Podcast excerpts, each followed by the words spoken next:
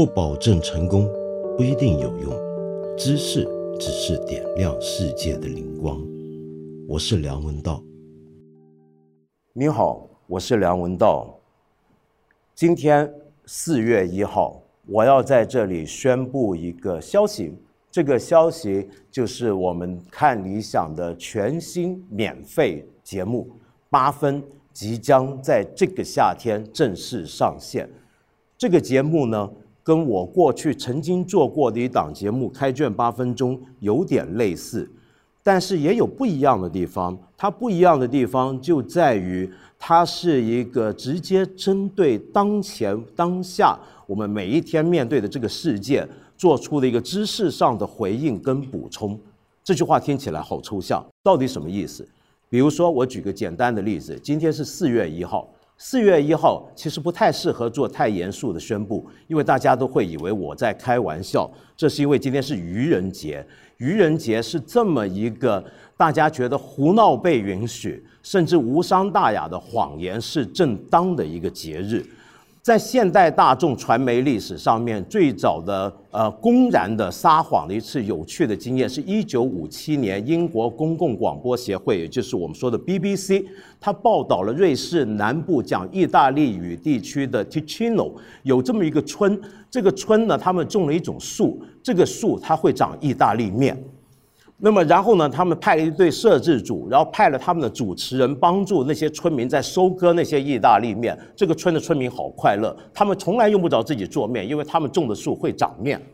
那么当时很多人真的误以为真，我们后来知道这是四月一号开的玩笑。这个玩笑有时会开到太大，乃至于呢会有一些呃人因此开了过分的影响了公共秩序的玩笑，甚至被抓，所以大家千万要小心。但无论如何，我们可以来追问一下这个节日到底是怎么起源的。我为了研究这个问题呢，我上网搜寻了一片资料。比如说，我注意到很多人很信赖的中文维基百科，中文维基百科里面呢就介绍它的几种起源的讲法。其中一种讲法呢是说它是起源于中世纪后期，就当西班牙天主教徒重新占得整个伊比利亚半岛，设立宗教裁判所的时候，逼迫许多的穆斯林跟犹太教徒活在惶恐之中，因此他们只好用说谎、用开玩笑来发泄自己的恐惧。那么然后维基百科还煞有介事地说，这个说法是出自于大英百科全书。但是很可惜，我要告诉大家，这个讲法本身就像是一个愚人节的玩笑。因为很不幸的，我在这个年代仍然在用大英百科全书，我查过了，没有这个说法。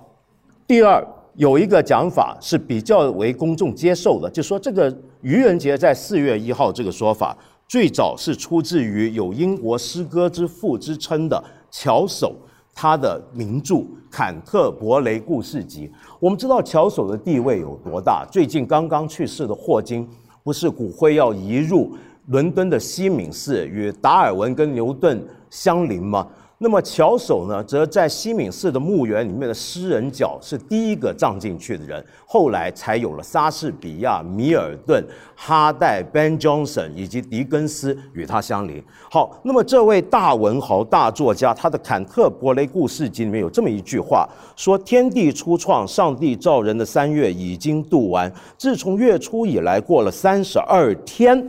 OK。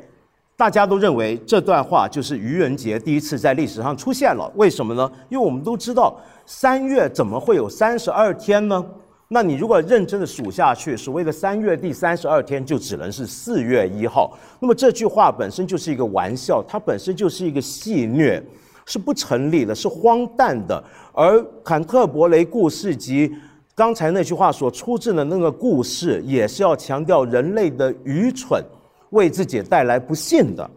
但是我再度告诉大家，这句话很可能只是当时印刷错误而已，并不是真正我们可考的所谓的愚人节的起源。我们真的没有人知道愚人节到底怎么来的，但是比较能够说的通的大概是它跟欧洲古代的许多的民间节庆传统相关。例如说，最早出现在古罗马共和国时代的 Hilaria。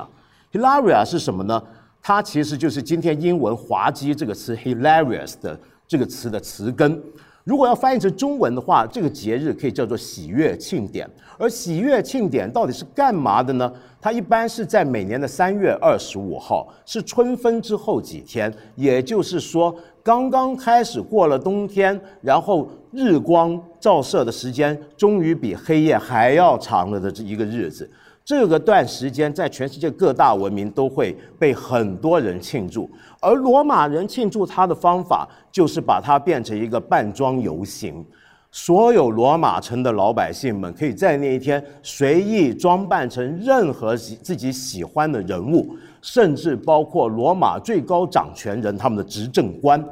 而执政官事后是不得追究。后来这样的一个异教徒传统，甚至在天主教势力垄断整个欧洲的年代都隐隐潜伏着，它出现了另一个形式，就是后来我们很多人所知道的狂欢节。根据俄罗斯著名的文学理论家巴赫金他在拉伯雷的事件里面的著名的说法，他说这种狂欢节有一个特性，第一，它是属于广场的。广场的特性是什么？是属于平民百姓的，也就是说在这个广场之上人人平等。在这一天里面，这个社会封建的秩序临时之间被悬搁了，原来严整的道德的秩序也被遗忘了。在这一天人们几乎可以为所欲为，而且人们继续可以扮装。那么并且在这一天里面，狂欢节里面，市镇上的居民他们会用投票的方式选出一位他们的国王，而这个国王则完全模仿当地的封建领主、公爵、侯爵，甚至是国王本人的造型。然后大家可以随便的开这个国王的玩笑，可以随便的很戏谑的在调戏他，甚至是欺负他。但事后这个政权是不能够追究大家的。在这一天里面，甚至后来还有一种人物变得越来越重要，这种人就叫做愚人，也就是今天我们所说的愚人节。这个愚人这个字的起源，愚人这个词根据法国思想家福柯他非常有名的古典时代疯狂史里面曾经给我们一个很详细的解说，说愚人第一我们都知道在古代欧洲就代表的是，简单来讲就是疯子。而这种疯子这种疯狂是什么样的一个状态呢？福柯有这么一句话听起来比较难解，他说疯子可以为每一个人提醒他的真相，在一个人人欺人又自欺的喜剧里，它是二次度的喜剧，骗局之骗局，它的傻言傻语一点也没有理性的外貌，但是它向情人说明爱情，向年轻人说明生命的真谛，为傲慢者、蛮横之徒以及骗子诉说事物平凡的现实。到底是什么意思？也就是说在这天你可以装疯卖傻，因为疯子说的话大家不当真，我们在这天不妨把自己当成是一个疯子，用疯子的口吻，用开玩笑的方式说出一些平常你不方便说的真相。那这样的一种狂欢节，这样的一个愚人节，岂不是会颠覆一个社会正常的秩序跟道德权威吗？不，恰恰相反，一年三百六十五天，你就让我傻一天也，其他三百六十四天我发泄过后，我做回一个安居乐业的老百姓。我们等到暑假新平台上之后，再跟大家八分钟相见。